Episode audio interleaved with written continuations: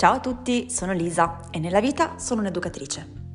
Qualche giorno fa, durante una telefonata con una mamma alle prese con la quarantena, le ho chiesto come sta andando a casa con il bimbo? E la sua risposta è stata no molto bene. Lui è nervoso, vorrebbe uscire, io sono sempre più stanca. So che non dovrei, ma l'altro giorno l'ho lasciato tutto il giorno davanti alla televisione. E vai coi sensi di colpa. Così come accettiamo che il bambino possa avere momenti di rabbia, stanchezza, frustrazione, dovremmo tenere a mente che questi sentimenti sono assolutamente leciti anche per i genitori, più che mai in questo momento storico di continue incertezze e cambiamenti. Vi svelo un segreto.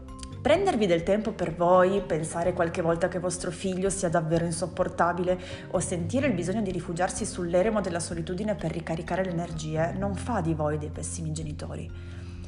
Facciamola finita con l'idea della famiglia della Mulino Bianco, diciamocelo, nemmeno loro sarebbero sopravvissuti a un anno di pandemia globale.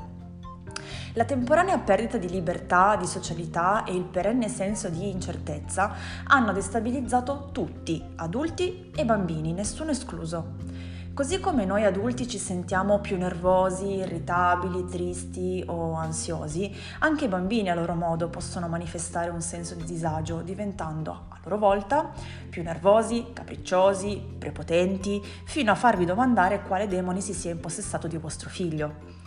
Finisce quindi che nella stessa casa, 24 ore su 24, 7 giorni su 7, ci siano da una parte piccoli individui famelici di socialità e attenzioni e dall'altra parte genitori esasperati che vorrebbero solo poter passare qualche ora tra persone adulte per sfogarsi di tutte le frustrazioni.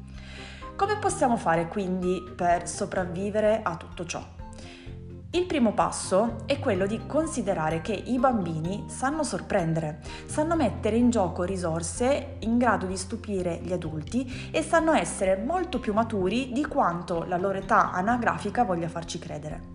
Invece di accumulare e nascondere frustrazione e nervosismo fino a rischiare di esplodere da un momento all'altro, proviamo invece a parlare con i bambini di come ci sentiamo, confrontiamoci con loro dialogando su ciò che proviamo noi e su ciò che provano loro. Prendiamo questa situazione come una buona palestra per insegnare che non ci sono emozioni buone o cattive e che tutti hanno il diritto di essere felici così come arrabbiati e che gli adulti come i bambini a volte possono sentirsi tristi, nervosi o arrabbiati.